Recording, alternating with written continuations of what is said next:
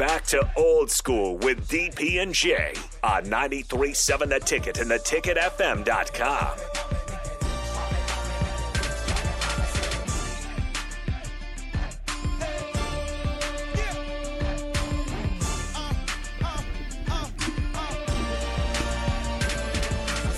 Welcome in. Third segment, second hour, old school, right here on 93.7 Ticket, theticketfm.com. We have a very special guest on the Honda of Lincoln hotline as we are joined by John Squire, the father of Nebraska softball, Abby Squire. Hey, John, what's up? Good morning, you guys. How's it going? Happy Easter. Happy Easter. Uh, happy softball weekend. Uh, sir, you are having uh, so much fun watching your daughter and this team play.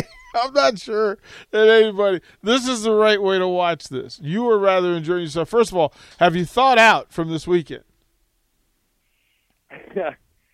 oh, you know what? As hot as this team is, I am. Yeah, the weather is getting to me. It is getting to me. I had more layers on than than a wedding cake, man. I went through. I thought about this that you had to dress yesterday like you're going to a Husker football game in December because it was brutal. It was brutal this weekend. Somehow the young ladies managed to find. Look, great crowd, best crowds of the season. Yeah, the crowds were were great. You know, on Saturday they had a dedication to the Aces Place uh, playground, which is an awesome project. Um, uh, you know, I saw Trev Alberts and Ronnie Green. They were there. Uh, in fact, Trev's been at a lot of the games, and kudos to him. I, you know, the weather hasn't been great, but you know, there's been great support from from the administration. So yeah, Saturday I think was probably the best crowd of the year. I I think they uh, went over a thousand like twelve hundred maybe for that game. And yeah, the weather has been garbage. I, my lips are so chapped right now. I think I found part of my dinner in there. I went through. Let me just tell you. Yesterday, so I got dressed because I was going to walk down the stadium, and I walked out, and the wind made a business decision for me. You had to go back inside. it literally just smacked me in the mouth, and I went, Right. "Okay, I'm going to get coffee. I'm going to turn around, go back home. I watch it on TV." So I don't blame you. I really don't blame you, and it just speaks a lot to all the people that have been coming out and and making it a priority. Uh, yeah, it, the weather has not been awesome. John, I know you get get this all the time, but uh, just speak to, you know, I say how proud you are, you know, as a father to, to see your daughter out there doing something that she loves, but the the ability for her to continue along with extreme success as the notoriety starts to ramp up and as the pressure starts to ramp up throughout the season. You know, Jay, I'm going to be honest here. I I am the luckiest guy in Lincoln right now because Abby's Abby's the only kid on the team from Lincoln. Right. We have a number of Nebraska kids, but I kind of feel, and my wife feels like this, like we for a short time here are family to like you know ten other girls on the team, and it, it really takes the pressure off of me because I, I love those kids. I mean, I love my daughter obviously to the end of the earth, but I, I love those girls too, and so it kind of takes the pressure off, and I, I we are just loving watching all of them play, and and um, yeah, I to, to answer your question better, it's been quite a ride. It's been quite a ride, you know, and she's she's kind of surprised us at every level, you know. She hit high school, and we're like, ah, I hope she makes the varsity team, and all of a sudden she's in the lineup and playing well, and then the next time was like, gosh, I hope they're hope she can, you know, do well and and uh, they can have a winning team. Shoot, they go off and um, win a state championship, and she wins the the state title in the shot put that same season. It's like she just keeps exceeding any of our expectations. So I guess at this point, we're just along for the ride. you, you you mentioned being the only Lincoln um, player on the roster. the responsibilities. You have the convenience of being able to show up to games at home. How much of this is you staying connected to the other parents and letting them know what's going on because you have eyes to their to their to their daughters and what's going on through this process. How much communication and connection is there between you and the other parents?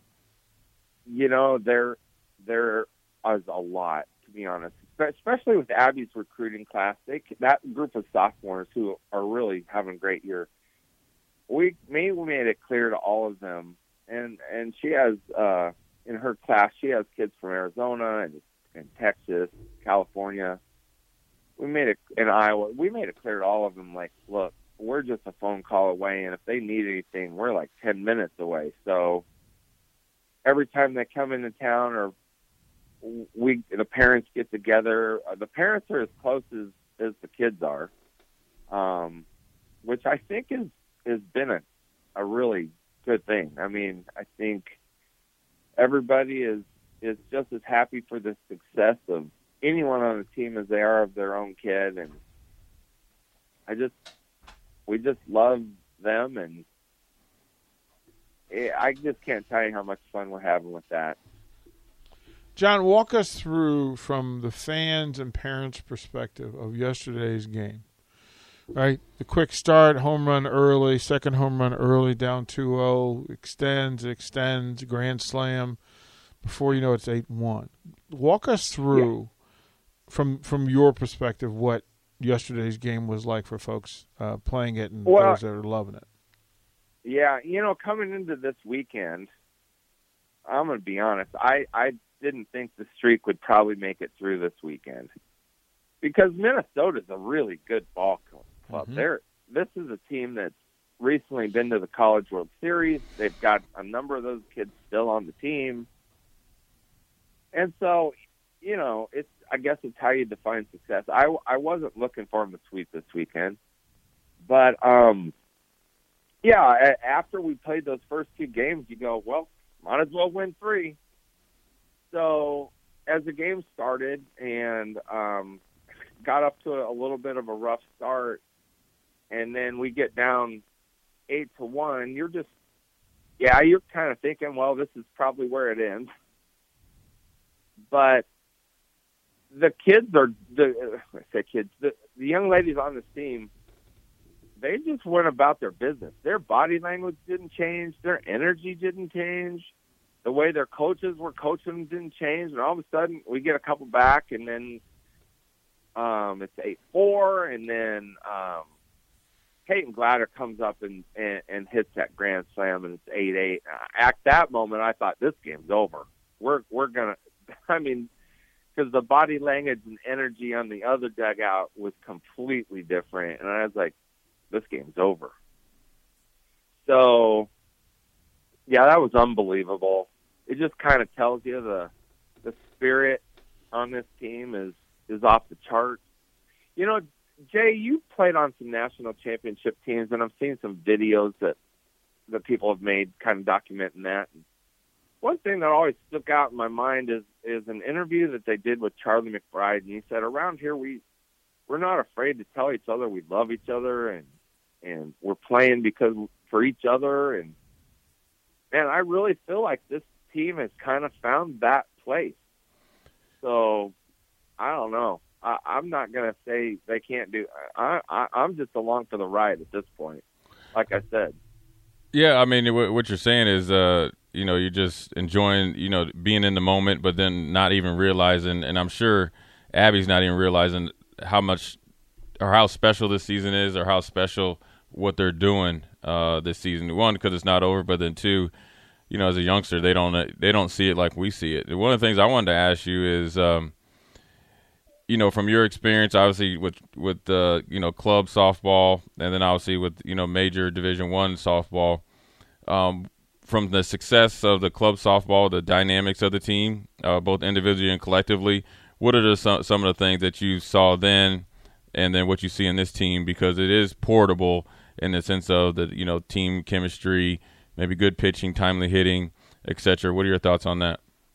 Yeah, that's that's a good question. I think it's much harder to develop that kind of relationship in a club situation, just because Um, well, you know, parents pay their money to be part of it, and so they feel like I never, re- I didn't, I probably did not too, but they feel like there's, you know, strings attached to that money Right. that you pay to be part of a club.